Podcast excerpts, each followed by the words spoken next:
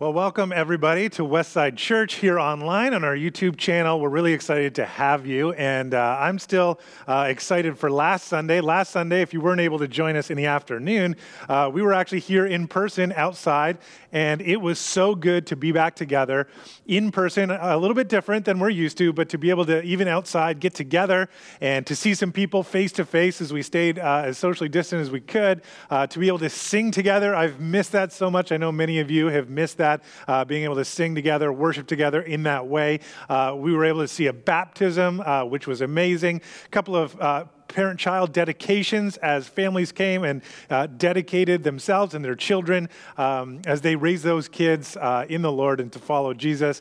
And so that was so good. That was so exciting. And uh, really glad for those of you who were able to come. And uh, if you weren't able to come, don't worry. We're going to have some more opportunities uh, as we work through this summer to be able to do that. And I'm going to share with you a little bit that, about that at the end of this message, uh, some things that we're planning that we're really excited about. But that was a thrill for me and uh, it's just exciting as we start to see our province slowly open up a little bit more and a little bit more.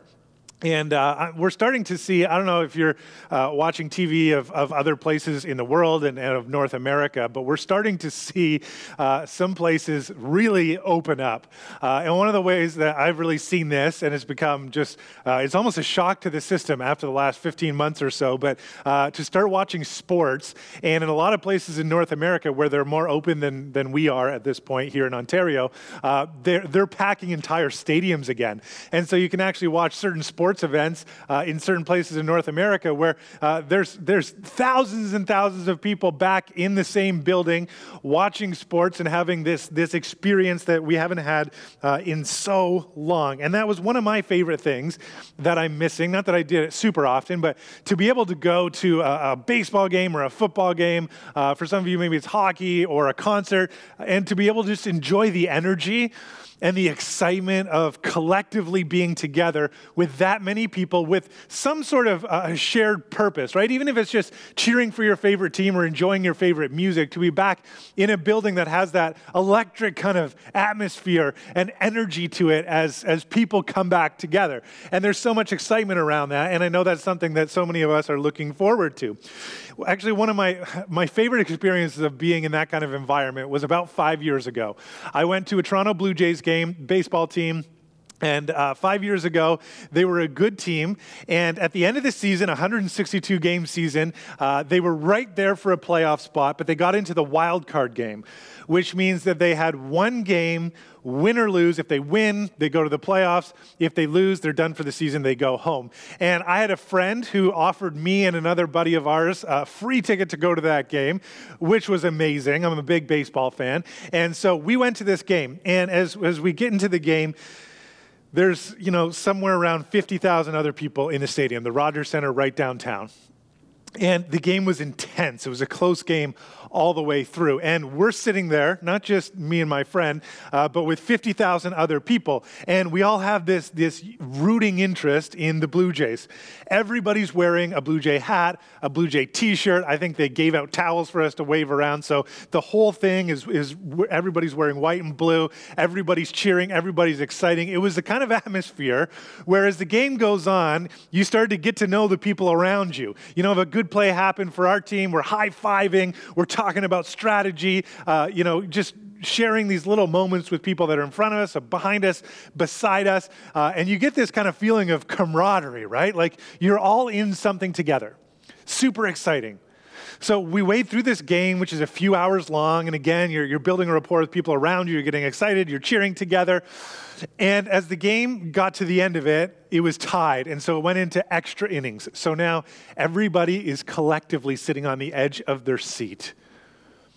And as we get to the bottom of the 11th inning, so now we're into extra innings, one of the Blue Jays' best hitter gets up and launches a home run over the left field fence. And in one swing, in one instant, wins the game, and it means the entire season is vindicated. They're going to the playoffs, and that place erupted. I mean, I have never been in a stadium and heard it that loud before. Everybody is cheering at the top of their lungs and jumping up and down. And again, you're high fiving and hugging complete strangers that you never met before that day. And the excitement level is peak. I can remember standing there on the concrete floor and feeling the concrete floor just kind of bounce up and down as these tens of thousands of people go absolutely nuts. And as the game ended, everybody files out into the streets of Toronto, and it was like a huge party. The joy was infectious. Everybody's having an absolute blast. Again, people that you've never met before and you'll never see again in a lot of instances are high fiving and hugging, and, and we're talking about it and just absolutely having a blast. Just to be together in that kind of way with a little bit of, of shared mission and a rooting interest was so absolutely amazing. And that, as I think back on that, and I think through, oh man, that's the kind of environment, again, whether it's a sports event or a concert or uh, going to a play or something like that, these are the kind of collective experiences that we're so looking forward to, coming together and, and, and having something in common that, that is just so uh, emotional or encouraging or exciting that we get to be part of. And when we're part of it, there's this relational aspect. And that may, has made me think about what it'll be like for us to regather as a church. And what do we want to be true of us when we regather as a community in person? When we're back in the auditorium on a Sunday morning, together on a regular basis where, where we can sing, where we can worship, where, where we're together with a sense of mission and, and purpose. What is it that we want our community to be about? And that's something that I have uh, really wrestled with over the last uh, number of months, something that I've talked to uh, our board and our leaders about, um, and just asked, uh, who do we need to be? Why does Westside Church here in Hamilton, why do we need to exist? Why do we need to come back together? What is it about this community that is going to be powerful and is going to be worth people gathering into collectively together? Uh, what will it be that we're inviting family and friends and neighbors into when we can once again regather in purpose. And what do we want that to be like? And this series just going to be a couple of weeks this week and next week. We're calling it Committed to Community. And I want to just share a little bit about uh, what I think God has laid on my heart uh, and for some of us collectively as leaders to talk about uh, where we see uh, Westside going, what we, what we think God is doing in us, and what He'll do through us uh, over the next phase uh, as we look forward to regathering. And, and we're hoping that we'll take some steps, continue to take steps of regathering over the summer. And we're looking forward to, uh, if, if things go well in September, being able to regather on a more regular basis uh, here in the church.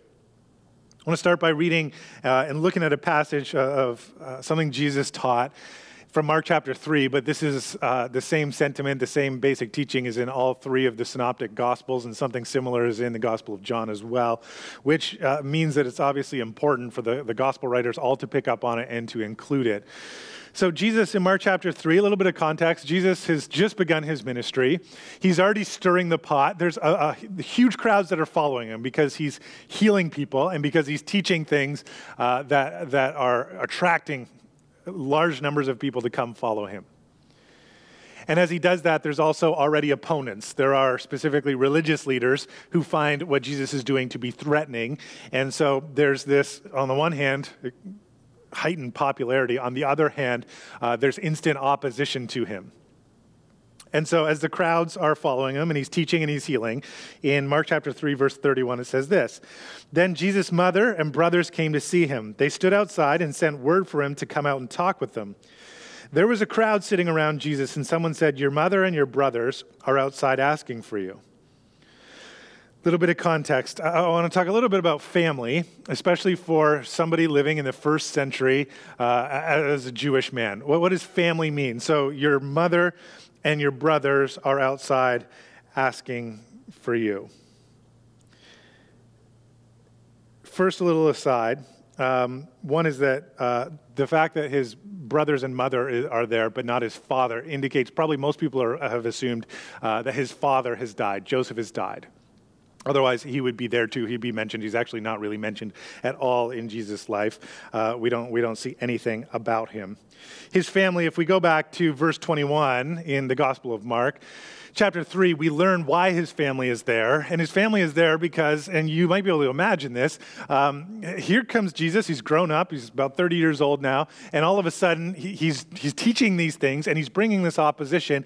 And they're actually worried, they're concerned about him. Verse 21 says, When his family heard it, they went out to seize him, for they were saying, He's out of his mind. His family's going, You're, you're, you're nuts. What are you doing? This is not the kind of life that we expected you to have. You're stirring up the pot. You're bringing on opposition. You're doing all these things and saying all these things that, that are bold. And, and uh, we think you shouldn't be doing this. And so we get a little bit of insight. They're not just here to kind of shoot the breeze and say, hey, let's have lunch together as family. They're here because they're very concerned about what Jesus is doing. They think he has gone mad. Now, family background and the dynamics uh, in, in the first century for Jewish people, to, to just understand a little bit about what family meant to them. The family was an extremely tight and long lasting bond. The family unit was oftentimes also the business unit. They worked together, they had family businesses, they, they, they often lived together on the same property, even in the same house. Even as the children grew up uh, and got married, the extended families would often live right there together, all, all in one property, uh, that they would uh, participate in the family business. For many people, that would be the expectation. So if your father was a farmer, there's a good chance you were going to work the family farm. If your father was a fisherman, fisherman, uh, then you might become a fisher as well. Um, that would be very, very common.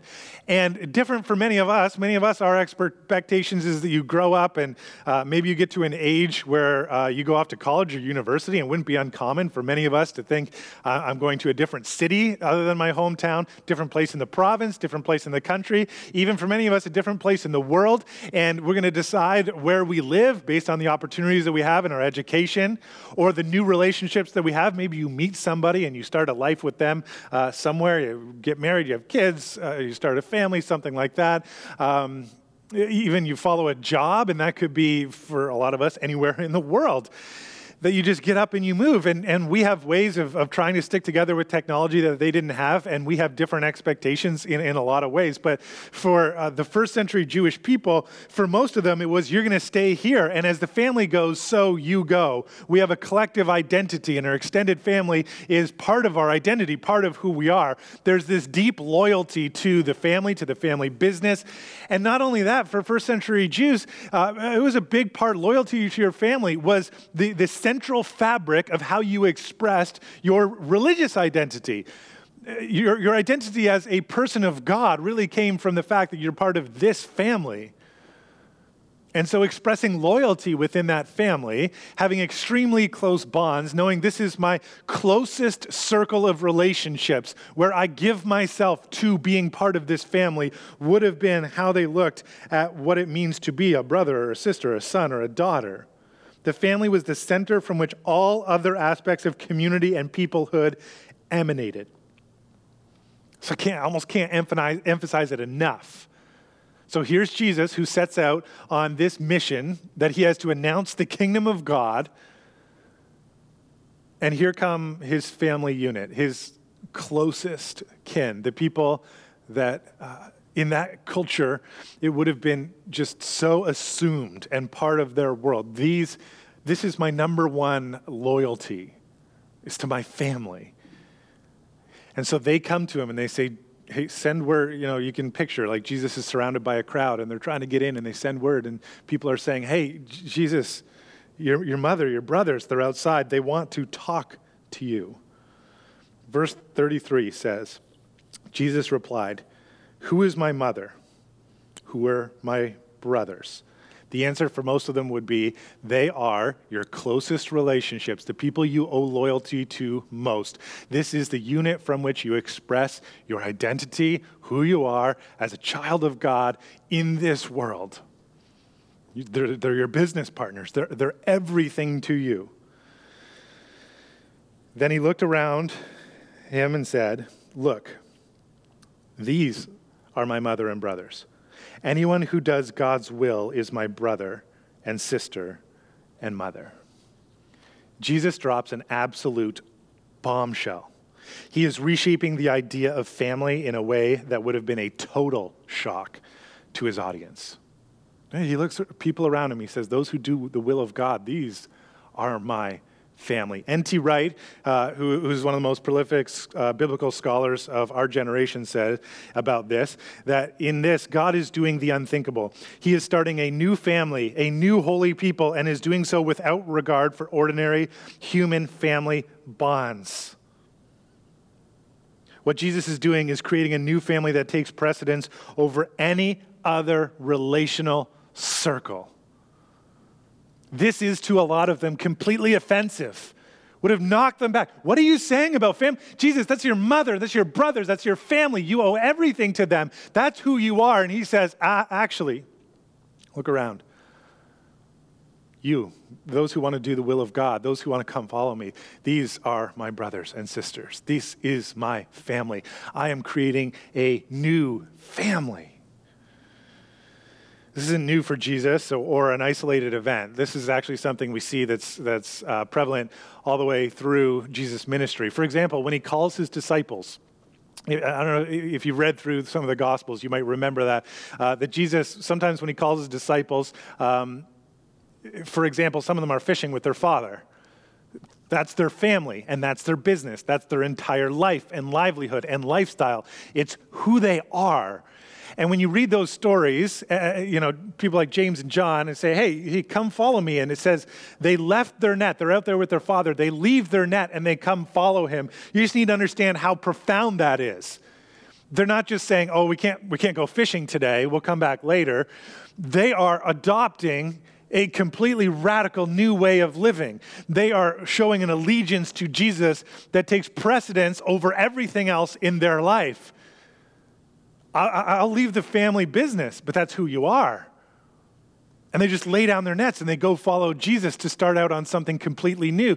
This, this complete allegiance to following Jesus allows them to actually leave the family and leave the family business. At one point, somebody comes and they want to follow Jesus, and Jesus says, uh, well, come, you got to, you know, leave your family and uh, leave your business and come follow me. And one of them says, well, let me first bury my father. Now, that doesn't mean that that, that would be disciple. Uh, it was funeral day, and, and dad had just died, and he's got to go and, and attend to the funeral. It means just let me wait until my father passes on. That'll be a much more uh, appropriate time for me to go. Culturally, that will be accepted. I will have fulfilled my responsibility as a son. My dad will have passed on. And now I can go and do my own thing without feeling like, um, you know, I'm, I'm, I'm messing with the allegiance here of the family. To which Jesus says, uh, Leave the dead to bury their own dead. It sounds harsh. He's challenging their ultimate loyalty to anything other than the kingdom of God. He's not saying families are bad. He's not saying you shouldn't be a good son, you shouldn't be a good father, you shouldn't be a good brother or sister or any of that. He's challenging their number one allegiance, what's most important to you. In Matthew chapter 10, verse 35, he puts it this way He says, I have come to set a man against his father, a daughter against her mother, a daughter in law against her mother in law. Your enemies will be right in your own household. If you love your father or mother more than you love me, you are not worthy of being mine. Or if you love your son or daughter more than me, you are not worthy of being mine. Oh, it's powerful. That little uh, passage started with a quote from Micah chapter 7. Micah was one of the prophets of Israel. Um, and he was making the point that if your ultimate allegiance is anywhere other to God, then you need to make a drastic change. And that might even feel like it's extremely divisive for that which you have already uh, kind of pledged your ultimate allegiance to, even in your family. That if it comes down to it, if you have the choice to follow God's will for your life or what your family is doing, if there's a conflict there, if that's not going in the same direction, and Jesus says, I'm calling you to the kingdom of God to place your allegiance there first. And I'm creating a new family, everything that you thought about family, as deep as it goes as committed as you need to be, should be to following me. wow. I mean, cutting right at the core of who people are. And the audience that is hearing this is hearing it from the perspective of having extremely close, extremely strong family bonds, as we talked about. This is, this is who they are, this is how they live their life. I would say this many of us who are hearing this actually come from a place of having relatively weak bonds. And I think over the last 15 months of this pandemic, one of the things that has been brought to light is, is the problem that has plagued many of us is that we actually have a lack of deep and meaningful relationships. Whereas the original audience would have said, I have such a strong relationship with my entire extended family, this is rocking me. I think a lot of us might come from the perspective where we say, you know what? I, I don't have that strong of bonds in my life. Maybe I do with my wife or my husband. Uh, maybe I'm very concerned with my children, but my extended family, you know, we're kind of all over the place. And we get together at Christmas or, or, or if there's a wedding or a funeral in the family. But, but we might be in a place where we're far more individualistic than the original audience, where that's not actually uh, our number one priority is our extended family. We don't live with our extended family, many of us. Not, not all of us, some of us do. Uh, we don't do business with our family. We're not in a family business necessarily. In fact, we've become very uh, individualistic in a lot of ways. You know, I think uh, over the last 15 months, one of the things that the pandemic for me has illuminated is a problem that I don't think just started 15 months ago. I think it's a problem uh, that many of us have experienced for a long time, but it's just been accentuated uh, throughout the pandemic. And it's that we have a lot of very superficial relationships and not a ton of really deep, meaningful, powerful, family like bonds. I actually think that in our culture, many of us, uh, whether we know it or not, are longing for those kind of relationships. We wish we had relationships that felt like family, like there were people that were there for us no matter what, people that were going to walk through life with us in the good times and in the difficult times, people that we could count on and who could count on us no matter what's happening in our life, people that we could talk to about the things that you don't put on social media, the things that are deep, the, the things that are hard. You know, this, this past year has been interesting. I've gotten to know some of my neighbors in the last um, year to a year and a half better in that span of time than I did in the previous nine years that we lived in our house. And I think it's because we've had less places to go and people have been housebound. And, you know, all we have to do for, for a lot of the last year and a bit has been to walk around. And so you see people more often, maybe on their driveway, on their front lawn. Um, we're not as busy commuting here and there, going to activities here and there. And so uh, we've gotten to know some of our neighbors better than we have in, in almost a decade before that. And I've actually found myself over this past year multiple times standing in somebody's driveway or on the front lawn while they weep, while they, the tears fall down their face and they talk to me about the relationships that they wish they had or about the relationships that have been broken in their life that they long to have restored, or about losses that they've experienced in their life. And I'm standing with these grown adults, tears streaming down their faces. they talk about their longing for for, for this kind of deep relationship, family like relationships, or the struggles in their biological family or outside, and feeling lonely and feeling like there's nobody there for them, or feeling like they, they have no one to go to, or they're isolated. And this isolation and loneliness that so many people are feeling, this lack of depth in relationship, I don't think is a pandemic problem. But I think the pandemic has, has brought it to surface for a lot of people. You go, you know, I'm lonely. And when I've lost some of the superficial outlets for relationships, maybe with coworkers or, or show, social stuff or, or, or, going to different events, or we're not as busy, all of a sudden we've realized, wow, if I look around and I, I ask myself, who, who do I have? Not just superficially, but who do I have to relate to in a really deep and meaningful way? A lot of us are feeling a void. There's a great temptation in our culture two of them that I want to talk about. Uh, there's a great temptation in our culture to become, number one, individualistic. Uh, this is so much of how we run our society and our culture is very individualistic, and it's all about me, and not just me, but sometimes our immediate family. Right? I'm taking care of my kids. I'm taking care of. Uh, we're taking care of each other uh, if we're married. Uh, we're doing our life. We're trying to get ahead, but it, but it becomes very focused on on just us. And so we go to work and we work long hours and we commute home and we go right inside when we get home and we're just resting up and recharging to hopefully go back out the next day. And it's about getting ahead and all this kind of stuff. Even the way that we build houses uh, now, that they build houses is, I think, speaks to this because oftentimes there's very little property around your house and your yard. There's very little opportunities to, to you know, be talking across the fence or the hedges with people. It's I go home and I go inside and that's my living space. I have privacy and independence. We're very individualistic, and sometimes it's so easy for us to get caught in that. And our whole lives uh, revolve around what I can do for me or for my kids. And so our schedules get really busy with uh, classes and lessons and activities. We're busy, but often very void of deep relationships. Second great temptation in our culture is to become consumeristic. That everything is, you know, I work hard to get what I have so that I can then buy what I want, so that I can consume things and our lifestyles are very much driven. Our decisions are how much money can I make so I can enjoy a certain kind of lifestyle, so I can buy certain things and enjoy certain things, and have the decisions over those kind of things. I think that's very much uh, crept into the way that we see church. Uh, what does it look like for us to go to church? Well, I want to go to the church where, uh, where the, the music is exactly what I want, where the preaching is exactly how I want it, or where the building looks like uh, I want it to look, or, or the programming is exactly what I want the programming to be. And for many people, we treat church just like we treat anything else.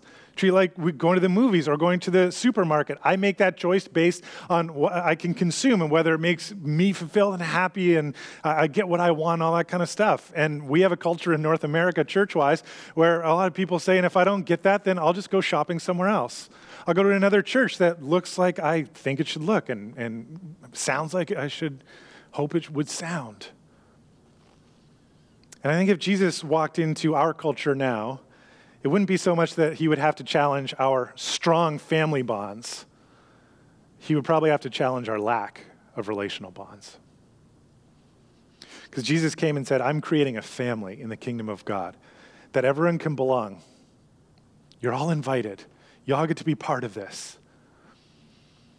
Part of this shared purpose. Come, be part of doing the will of God, which, if you read Jesus, he sums that up to love God with everything that you have, to love other people as an expression of that, and to create a community around that. Say, I'm creating a new family. And he shocked his world by saying, This is even a greater allegiance than your family, your extended family. And I think in our culture, he would come and say, uh, for you, it's maybe those weak bonds. Maybe you need to be invited into a family. You've never experienced a, true, deep family. Maybe he would have to challenge us on how individual we are and how consumeristic we are, and to say, listen, did, you realize I've invited you into a deep, meaningful, purpose driven family? Not a one hour service every week, not just something that you consume. I hope, um, I hope that as we regather, that there'll be many people who enjoy uh, the music and the, the way that we worship musically together. I hope you'll enjoy our programs. I hope that our kids' programs will impact your kids and make a big difference. We work hard at that. I hope that uh, this, the sermons that I preach or somebody else preach will make an impact on your life and will encourage you and will instruct you and will equip you. And all that is true. But more than that, I hope that at the end of the day, we together will grow into a group of people who ultimately commit to creating a community where we are committed to loving God in the context of loving one another. Could you imagine when we regathered, it wasn't just, oh, oh, great music, that was amazing. And then we, we, we, we hear a little sermon and we grab our kids and we filter back out into the streets and go our separate ways and do our separate lives. But imagine when we came to this place or when we met in each other's homes, when we saw each other in the community, we looked and we said, that's my brother, that's my sister, there's my mother in faith, this is my family. This is, we come together and this is a deep and meaningful bond. These are the people that we're, we're doing life with, we're walking with when times are good and when times are bad, the people that I can share myself with, and they can share themselves with me. Because Jesus doesn't want us to be fans, He wants us to be family. This is not a baseball game. I don't want to come back and, and have a baseball game where we all come and we watch other people actually doing whatever activity. I'm not on the team. I'm just here watching these other people do the thing and I get excited about it and I have an emotional experience and that's a lot of fun. And we filter out into the streets and we high five and we hug and then we never see those people again. Jesus doesn't want us to be fans, He wants us to be family. Yeah, come together. We'll do this once a week. We're planning to do these worship services in person once a week when we can do them again. Hopefully, that's going to happen in September. But that one hour that we come together will not be the core of our church. The core of our church will be creating community. And that's what I want to call you to, to be part of committing to community. A family like group where our, our number one allegiance is to put Jesus at the center as we worship God and the only way we can do that and follow Jesus is by loving each other well.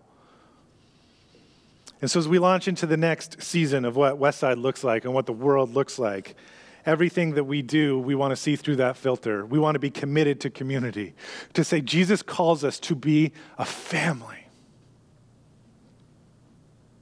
to be united in purpose, ultimately, to go deep with each other, to build these relational bonds of, of loyalty and of commitment that can't be rivaled by any other relationship. You know, a healthy family, if you think about it, um, and not all of us, um, maybe not many of us, have experienced real healthy family, but in a healthy family, you belong no matter what. In a healthy family, you don't break up just when you disagree about things. In a healthy family, you help one another through tough times. In a healthy family, you work through your problems in relationship, not avoiding problems, but working through them. In a healthy family, you commit for a lifetime. In a healthy family, you celebrate together. In a healthy family, you create uh, security and you create opportunities for people to grow. And that's what we want Westside to be about. I believe uh, at the core uh, that we can't grow spiritually if we're not connected relationally.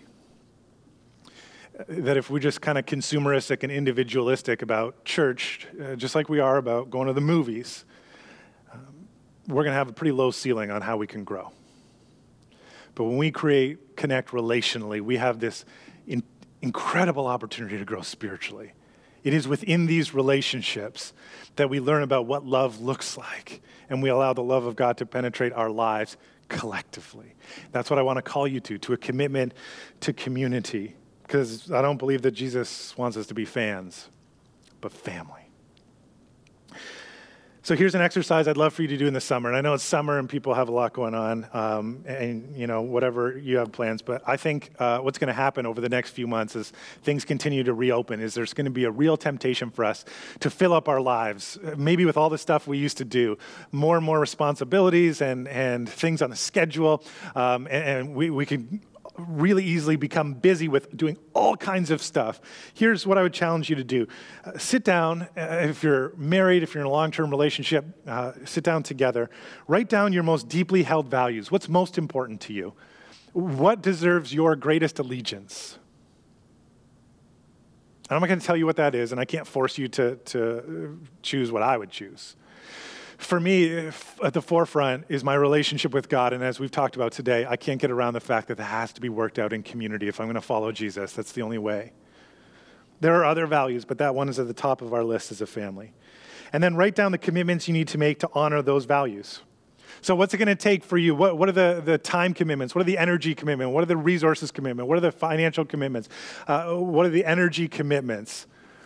And my challenge to you would be not to say, this is all the things I have to do, but to allow that list to uh, inform for you what you say yes to and what you say no to. Hey, this is a good thing, but it's pretty low on our value. Or this is a good thing, but it's not as high a value as this thing. And so we're going to make sure we do this. And if we don't have time to do this one or to add this into our life, then that's what we're going to say no to because this is a greater value.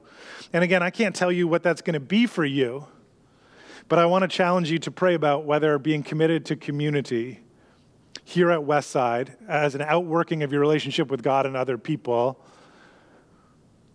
is one of those things.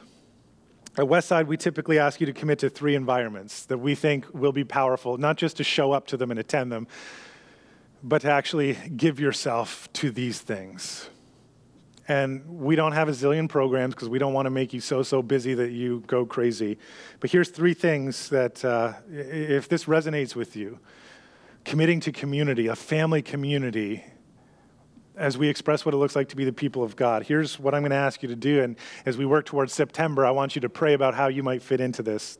Number one, come and worship with us be here on Sunday mornings when, when we regather and we reopen, hopefully in September, to be here to worship together and, and uh, to learn together and to grow together. Number two, volunteer somewhere. Find a way that you can use the gifts that God has given you to help contribute to creating this kind of community, this kind of family.